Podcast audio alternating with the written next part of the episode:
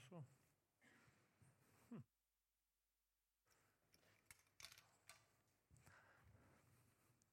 Hört ihr mich? So, guten Morgen. Ähm, so, ich muss sagen, ich habe äh, selten so einen äh, chaotischen Morgen erlebt wie heute Morgen. Das war schon witzig. Äh, ich komme eigentlich aus dem Urlaub heute Morgen hergefahren äh, und dann, ja, dann dachte ich vorhin kurz, ich muss gar nicht predigen. Ähm, und in dem Zuge sind meine Predigten ersetzt worden, äh, meine Folien ersetzt worden mit dem vom Missionar. Die hätten wir jetzt. Meine nicht, aber das ist nicht schlimm. Wir machen das jetzt oldschool mit so, ich weiß gar nicht, so, wir haben jetzt so einen Bibeltext einfach und den schauen wir uns an, den haben wir auf der Folie. Danke, Kevin. Genau, ja, das, genau, schauen wir uns, kommen wir noch dazu. Ähm, genau, ich hab, lese gerade eine Biografie von Hudson Taylor. Ich weiß nicht, ob ihr den kennt.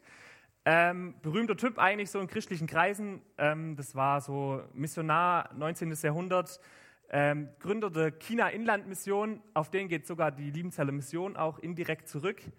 Ähm, das war ein Mann, der war voll Heiligen Geistes und einer, der war absolut begeistert von Jesus. Ähm, also das gerade die Geschichten, also ich bin noch dabei, wo ich gerade lese. Ähm, man liest so, wie er da unterwegs ist im Land, also mitten in so Dörfern in China.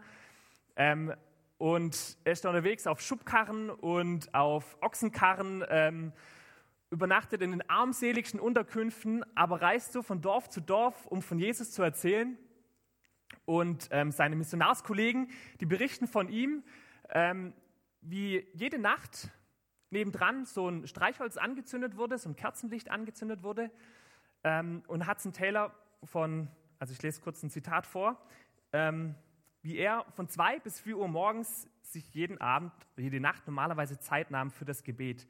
Die Zeit, in der er am sichersten sein konnte, ungestört mit Gott zu sein. Und hat dann Bibel gelesen so und tagsüber war er dann unterwegs. Also so mein kleiner Schwank aus seinem Leben. Ein absolut verrückter Typ. Aber eigentlich, nee, eigentlich einfach voll begeistert und voller Leidenschaft für Jesus. Weil er wusste, eigentlich der Glaube an Jesus, das ist die großartigste Sache, die unser Leben zu bieten hat. Und das sehe ich voll an seinem Leben und das ist was, was mich gerade auch richtig inspiriert. Ähm, natürlich, ein Christ, wir würden sagen, unser Glaube ist die großartigste Sache, oder? Wir würden sagen, ja, na natürlich, Zeit mit Jesus zu verbringen ist das Beste, was man machen kann. So, rein theoretisch. Würdet ihr mir zustimmen? So, ja, ja. Rein theoretisch, ne, im Kopf ist es schon irgendwie klar, aber im Herzen also weiß ich das nicht und denke ich das auch oft nicht. Ich glaube, es war der letzte Go-In-Gottesdienst oder der vorletzte. Äh, da hat jemand die Frage gestellt, so ungefähr. Ähm, sogar der Gottesdienst ist für mich wie eine weitere Pflichtveranstaltung in der Woche, in die ich hin muss. Was kann ich tun? Ist das nicht vielmehr unsere Realität eigentlich? Kennen wir das nicht alle? So, so Zeiten, in denen der Glaube, sei es der Gottesdienst oder das Bibellesen und Beten, einfach eine weitere To-Do sind, so eine weitere Pflichtveranstaltung, die ich halt machen muss, aber nichts mit Leidenschaft, nichts mit Begeisterung für die Sache. Begeisterung war vielleicht mal, aber mein Feuer, die Leidenschaft für Jesus, ja, weiß auch nicht, merke ich gerade nicht so viel davon. Und es ist eigentlich, das wissen wir auch, eigentlich eine Tragödie. Wir haben die großartigste Sache der Welt. Wir, haben, wir halten so einen Schatz in unseren Händen und wie viele Menschen wenden sich vom christlichen Glauben ab, weil wir selber vergessen haben, was wir eigentlich haben. Und wir selber unsere Begeisterung dafür verloren haben. Und ich weiß nicht, wie es dir bei dem Thema geht, aber ich, ich, ich träume davon. Oder ich, ich, wie schön wäre das, wenn ich wieder so eine Leidenschaft hätte, wenn, so eine Liebe für Jesus, wenn ich, wenn ich nah an ihm dran wäre. Wenn ich ihm endlich den Platz in meinem Leben einräume, den er eigentlich verdient hat keine Ahnung, wenn ich, wenn ich begeistert wäre, Zeit mit ihm verbringen zu können, zu dürfen, sonntags in den Gottesdienst zu gehen, ja, endlich, da habe ich mir nur Zeit für Jesus und mich. Das wäre schön. Aber okay, die Frage ist wie? Wie kommen wir wieder zurück? Das ist das Thema von heute. Ähm, wie kommen wir zurück zur Leidenschaft? Liebe für Jesus. Zurück zur ersten Liebe. So das Thema von heute. Und dazu zwei Dinge mal vorweg. Einmal, also ich rede jetzt auch immer von mir, aber ich, genau, ich glaube, es ist völlig normal, dass wir unsere Leidenschaft, unsere, unsere Liebe für Jesus von Zeit zu Zeit verlieren. Weil Liebe nichts Statisches ist. Liebe lebt davon, dass sie sich immer wieder erneuert. Ähm, deshalb ist es nicht gut, aber normal, dass wir unsere erste Liebe verlieren. Der Punkt ist, unsere Liebe bleibt nicht immer auf einem Höhepunkt, wie in jeder anderen Beziehung auch, ähm, sondern vielmehr müssen wir lernen, ja, wie kommen wir eigentlich zurück, wieder zurück zur ersten Liebe. Und zweitens, ähm, wenn du merkst, jetzt gerade, wenn ich in mein Leben gucke, ich leb, liebe Jesus gerade nicht mehr so, wie ich eigentlich sollte. Ich, ich, ich war schon mal irgendwie näher an Gott dran. Dann glaube ich, ist das bereits ein Wirken vom Heiligen Geist in deinem Herzen. Dann ist es bereits der Heilige Geist, der dich näher zu Jesus ziehen will.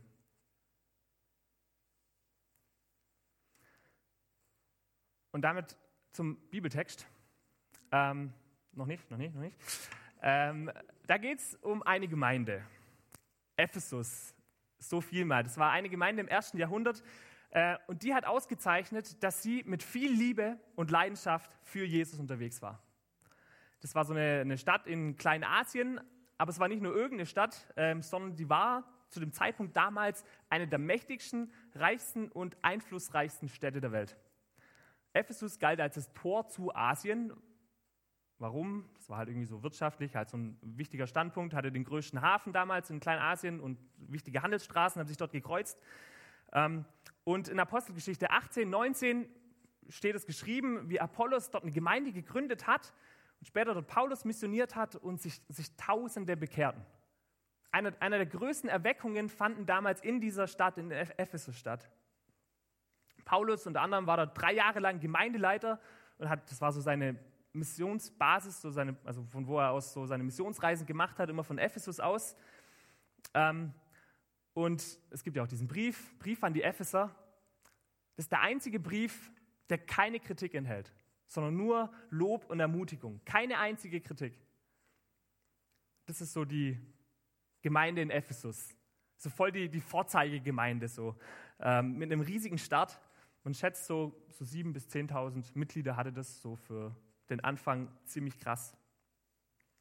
Ein paar Jahrzehnte später, ungefähr so 95 nach Christus, da bekommt der Johannes, der, der letzte noch lebende Apostel, zu der Zeit den Auftrag, sieben Briefe zu schreiben. Sieben Sendschreiben.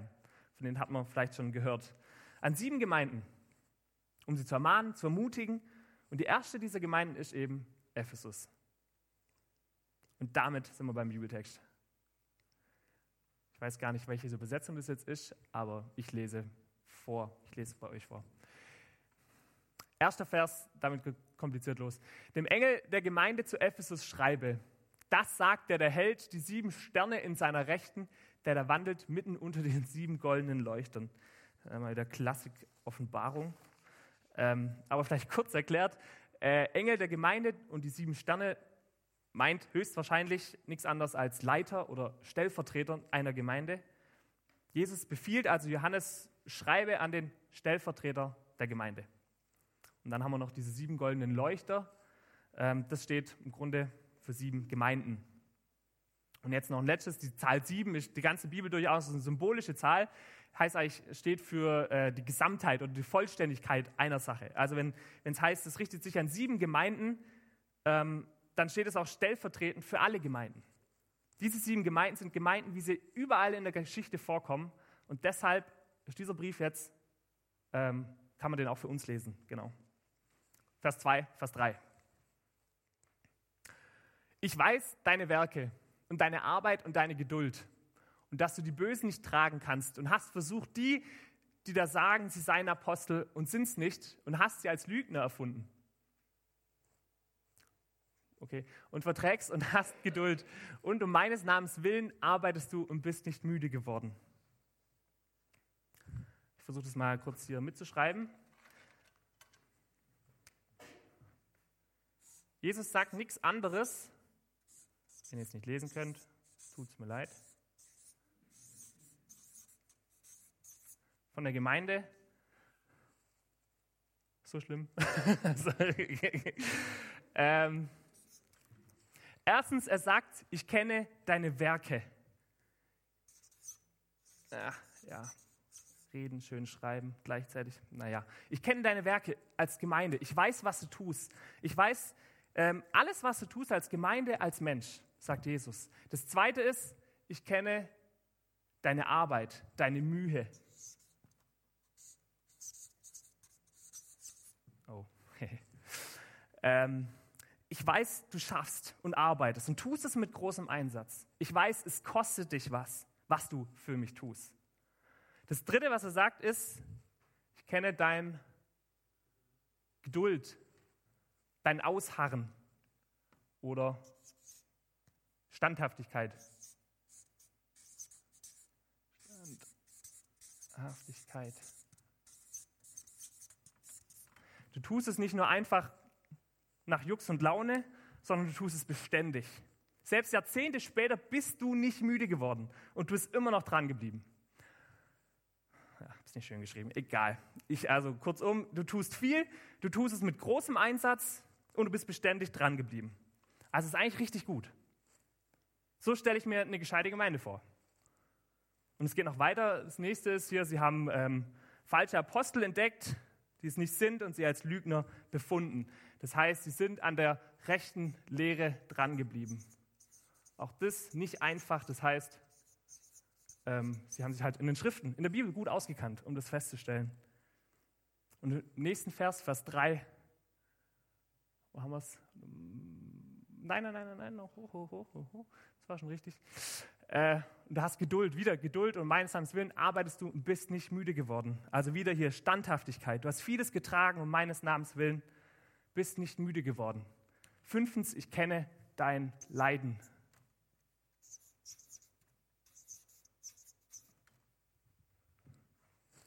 sagt Jesus. Wie würdest du empfinden, wenn Jesus das dir sagen würde? Ist doch eigentlich, ist eigentlich gut. Nett.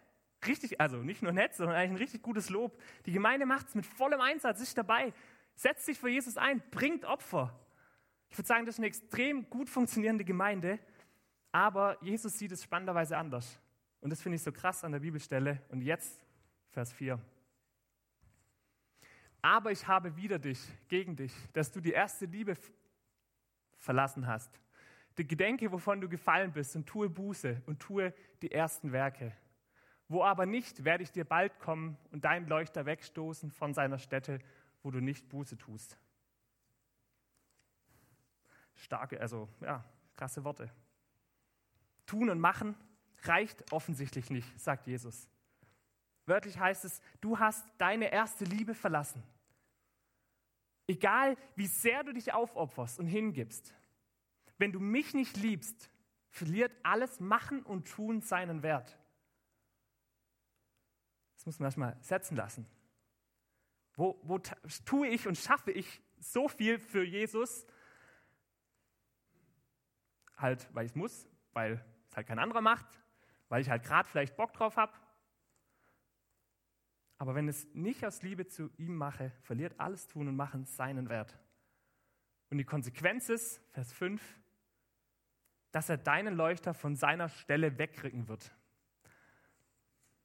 Heißt nichts anderes als, wenn wir nicht in seiner ersten Liebe bleiben, wird die Gemeinde eingehen. Das ist das Leuchter wegrücken. Die Gemeinde wird eingehen. Ähm, hier hätte ich jetzt so ein Bild gehabt von Ephesus, wie das heute ausschaut. Äh, damals stand da einer der größten christlichen Kirchen, Basiliken, und heute ist es ein Ruinenfeld für Touris. Einfach nur symbolisch. genau das, was Johannes hier schreibt, ist in Erfüllung gegangen. Der Leuchter wurde von seiner Stelle weggerückt und die Gemeinde in Ephesus ist eingegangen. Warum? Weil sie ihre erste Liebe verloren haben. So sagt Johannes. Und damit mein erster Punkt. Mein erster Punkt ist, Jesus zu lieben mit der ersten Liebe das ist das Fundament einer lebendigen Gemeinde. Es ist das Fundament einer lebendigen Gemeinde und das Fundament einer grundsätzlich einer lebendigen Jesus-Beziehung. Jesus zu lieben mit der ersten Liebe. Jesus sagt hier in Vers 5, sind wir richtig? Genau, dritte Zeile, tue Buße, kehr um. Es geht also nicht um jetzt hier irgendwas hier nice to have, sondern was sie getan haben, war offensichtlich falsch. Sie müssen Buße tun, zurück zur ersten Liebe. Auch heißt es hier, äh, gedenke, wovon du gefallen bist. Die Basisbibel übersetzt, denke daran, aus welcher Höhe du runtergefallen bist. Und es ist doch eigentlich spannend, wenn man bedenkt, dass die Gemeinde ganz am Anfang viel kleiner war, wurde verfolgt und äh, war wahrscheinlich auch weit weniger professionell unterwegs. Und Jesus sagt, du bist von einer Höhe gefallen. Man sieht meistens das, das Äußere in der Gemeinde, wie groß sie ist. Man wird sagen, ah, da geht was. Sie haben einen hippen Auftritt, eine gute Band, professionellen Webauftritt und, und, und so weiter. Ne? Und, und Jesus sagt, das ist nicht das Entscheidende, das ist nicht das, worum es geht. Eine Gemeinde ist nicht dann gut und erfolgreich, wenn sie viel macht und tut, sondern wenn sie in der ersten Liebe bleibt. Danach sehnt sich Jesus. Lass uns eine Gemeinde sein, die meinetwegen klein und schlicht ist. Meinetwegen alles andere als so ein hipper ICF oder so. Aber eine Gemeinde, über die man sagt, dass sie von ganzem Herzen Jesus liebt. Jesus sieht das kleine Mädchen in der Ecke, die sagt, Jesus, ich liebe dich. Und das ist einflussreicher, bedeutsamer für ihn, als alles andere tun und machen. Deshalb lass uns beten, wie es jemand mal formuliert hat. Herr, lass nicht zu, dass mein Herz dich weniger liebt als gestern. Herr, lass nicht zu, dass mein Herz dich weniger kennt als gestern. Jesus lieben, wie mit der ersten Liebe, das Fundament einer lebendigen Gemeinde. Okay. Zweitens, was, was bedeutet es, Jesus zu lieben mit der ersten Liebe? Also hätte man mich vor ein paar Jahren gefragt, Chris, liebst du Jesus? Dann hätte ich ehrlich gesagt keine klare Antwort darauf geben können. Ähm, liebe ich Jesus? Was, was heißt es? Also ja, ich habe eine Beziehung zu Jesus, aber Liebe muss da jetzt irgendwie ein Gefühl sein oder so? Weil wenn ich mich reinschaue, dann ist da kein Gefühl oder so. Was bedeutet es, Jesus zu lieben? Mit der ersten Liebe. Oder um es romantisch zu sagen, was bedeutet es, in Jesus verliebt zu sein? So. Die Frage ist, warst du mal, oder anders, Frage an euch, warst du mal verliebt? Einmal. Zweimal. Wer bietet mehr? ähm, ja, verliebt zu sein ist schon verrückt. Kurz von mir. äh, ich weiß noch, wie ich als äh, Teenie verliebt war. Und ähm, meine ersten Gedanken morgens, als ich aufgestanden bin, gingen an diese eine Person. Das Problem war eigentlich, ich wollte das sogar nicht mal damals. Naja, egal. Auf jeden Fall, ich, ich war, meine ersten Gedanken gingen an diese Person, abends, wenn ich ins Bett gegangen bin. Natürlich, meine letzten Gedanken gingen auch an diese Person. Oder ich bin bei uns durch den Ort gelaufen und bei jedem vorbeifahrenden Auto habe ich mir gedacht, da könnte sie drin sitzen. Und dementsprechend bin ich dann rumgelaufen. Ähm, oder im Klassenzimmer angekommen, mein erster Blick sucht sie und dann ah, vielleicht so eine Reihe vor sie hinsetzen und so weiter. Ähm, du kennst es vielleicht. Sie lächelt mich an, sie spricht mit mir. Das sind so dann die Höhepunkte. Äh, man macht die verrücktesten Sachen, äh, die man sonst nie tun würde. Ähm, das heißt verliebt sein. Alles dreht sich um diese eine Person. Ich kann gar nicht anders. Es gibt nichts Wichtigeres mehr. Mein Alltag, meine Gedanken drehen sich um diese Person und ich kriege sie nicht mehr aus dem Kopf. Und genauso ist es mit Jesus. Jesus zu lieben, wie mit der ersten Liebe, bedeutet, dass wir uns um ihn drehen. Es geht nicht um Gefühle, sondern es geht darum, dass wir uns um ihn drehen, in unseren Gedanken, wie als wären wir verliebt. Jesus zu lieben genau, wie gesagt, nichts mit Gefühlen zu tun, sondern, oder dass unsere Emotionen auf einen Höhepunkt gepusht werden, sondern, so dieser Kernsatz, unsere Liebe zu Jesus führt dazu, dass sich unser Leben um ihn dreht, ihn zum Mittelpunkt hat. Daran misst sich unsere Liebe zu Jesus. Und ich fand es mega spannend, auch mal so einen Blick in die Bibel zu werfen. So, da kommt es auch manchmal vor, ähm, wo Jesus was dazu sagt, ähm, zu ja, Jesus lieben. Ähm, ich habe es jetzt leider nicht auf der Folie, aber ich lese euch vor. Matthäus 24, Vers 12 sagt Jesus, ähm, weil die Gesetzlosigkeit überhand nimmt, wird die Liebe in vielen erkalten. Weil die Gesetzlosigkeit überhand nimmt, wird die Liebe erkalten. Wegen Gesetzlosigkeit. Und ich habe es zuerst nicht so ganz verstanden, was hat es jetzt damit zu tun. Aber ja, weil sie nicht mehr auf ihre Gebote hören, weil sie nicht mehr, sich nicht mehr nach ihm ausrichten. Zweite Bibelstelle, und da ist mir dann doch irgendwie auffällig geworden, weil es genau dasselbe ist. Johannes 14 sagt Jesus, wer meine Gebote hält und sie befolgt, der ist es, der mich liebt. Wer aber mich liebt, der wird von meinem Vater geliebt werden und so weiter. Aber wer meine Gebote fest, festhält und sie befolgt, der ist es, der mich liebt. Wer ihn liebt, der richtet sein Leben nach ihm aus. Und was nicht zu Jesus passt, das wird rausgeschnitten aus seinem Leben.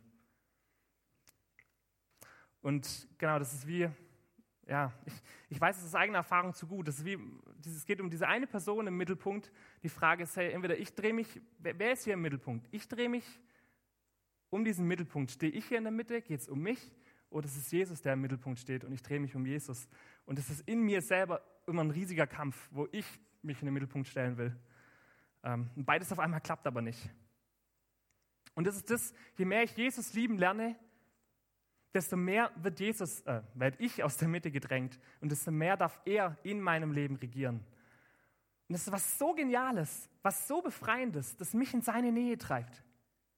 Je mehr ich Jesus lieben lerne, desto mehr finde ich Freiheit und Freude in Fülle. Und damit zum dritten. So, okay, alles schön und gut.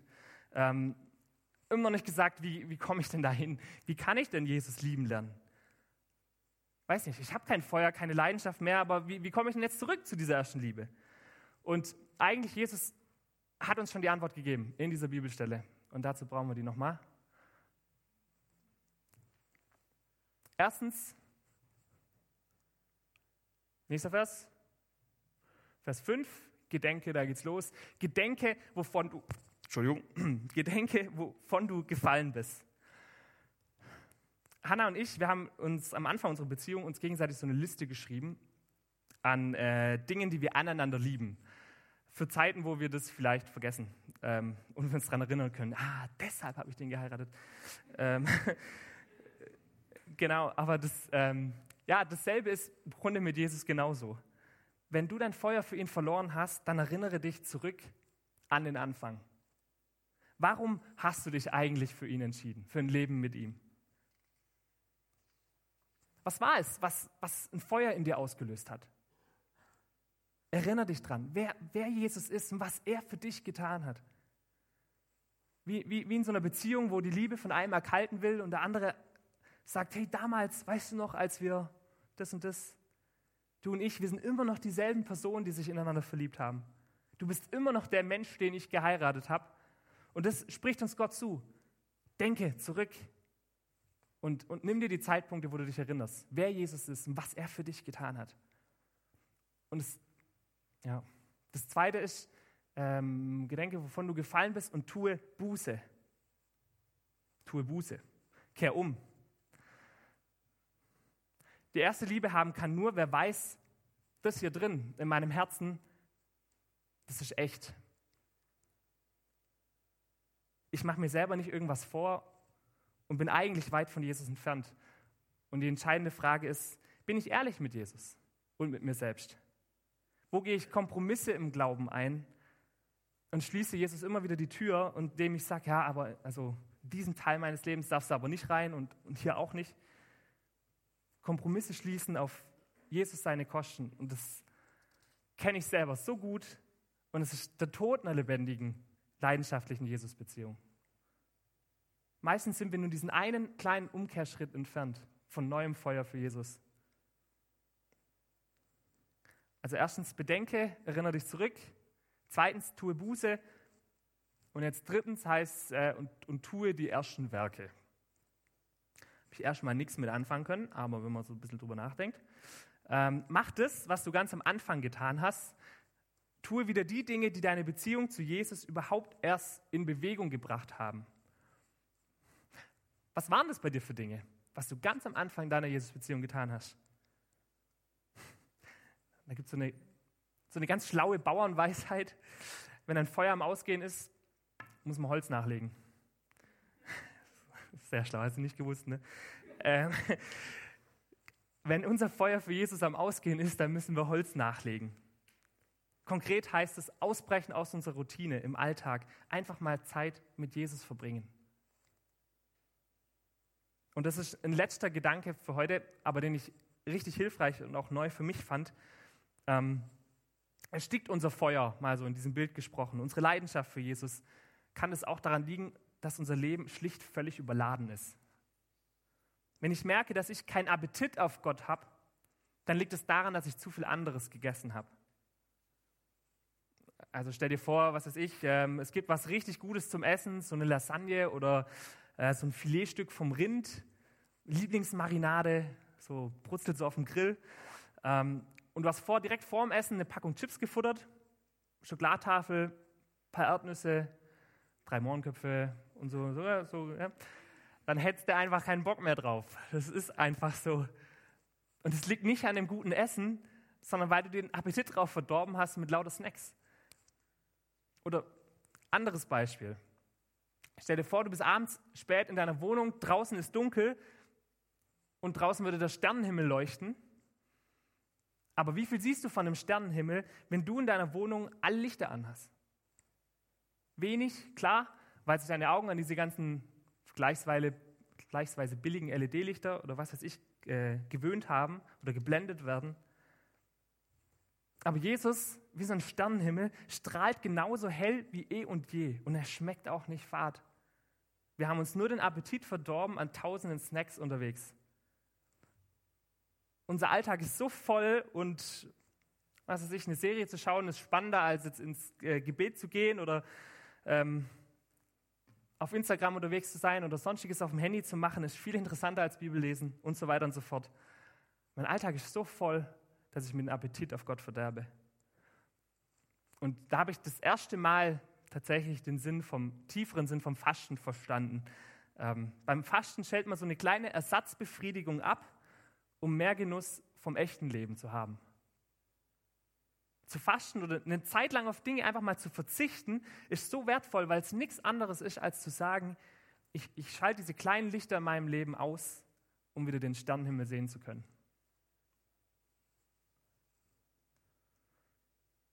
So, das war jetzt ziemlich viel. Ich hoffe, es hat euch nicht erschlagen, aber ich fasse nochmal zusammen. Erstens, Jesus lieben, wie mit der ersten Liebe. Das ist das Fundament einer lebendigen Gemeinde. Zweitens, was bedeutet es, Jesus zu lieben mit der ersten Liebe? Da haben wir gesagt, es misst sich daran, dass sich unser Leben um ihn dreht, ihn zum Mittelpunkt hat in unserem Alltag. Drittens, wie komme ich zurück zu meiner ersten Liebe? Dann haben wir gesagt, einmal bedenke, erinnere dich zurück an das, wer Jesus ist, was er für dich getan hat. Was hat das Feuer damals in dir ausgelöst? Zweitens, tue Buße. Bist du, bist du ehrlich mit Jesus oder gehst du ständig Kompromisse mit ihm ein? Und drittens, tue die ersten Werke. Tue das, was deine Beziehung zu Jesus überhaupt erst in Bewegung gebracht hat und schaff dafür die nötigen Freiräume. Ich schließe mit einem Zitat von einem katholischen Heiligen. Ähm, er sagt, glücklich, wer von ganzem Herzen sagen kann, mein Jesus, dich allein will ich und sonst nichts. Glücklich, wer von ganzem Herzen sagen kann, mein Jesus, dich allein will ich und sonst nichts. Und wenn es auch dein Herzenswunsch ist, dann lass uns zusammen beten.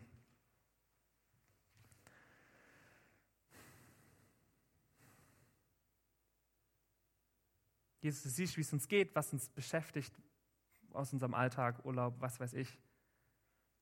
Und ich bitte dich, dass du uns näher zu dir hinziehst. Ja, uns einen Blick für dich schenkst, ein Feuer, eine Liebe für dich. Jesus, ich will jetzt einfach kurz eine Zeit der Stille, wo jeder das dir sagen darf, was ihn beschäftigt.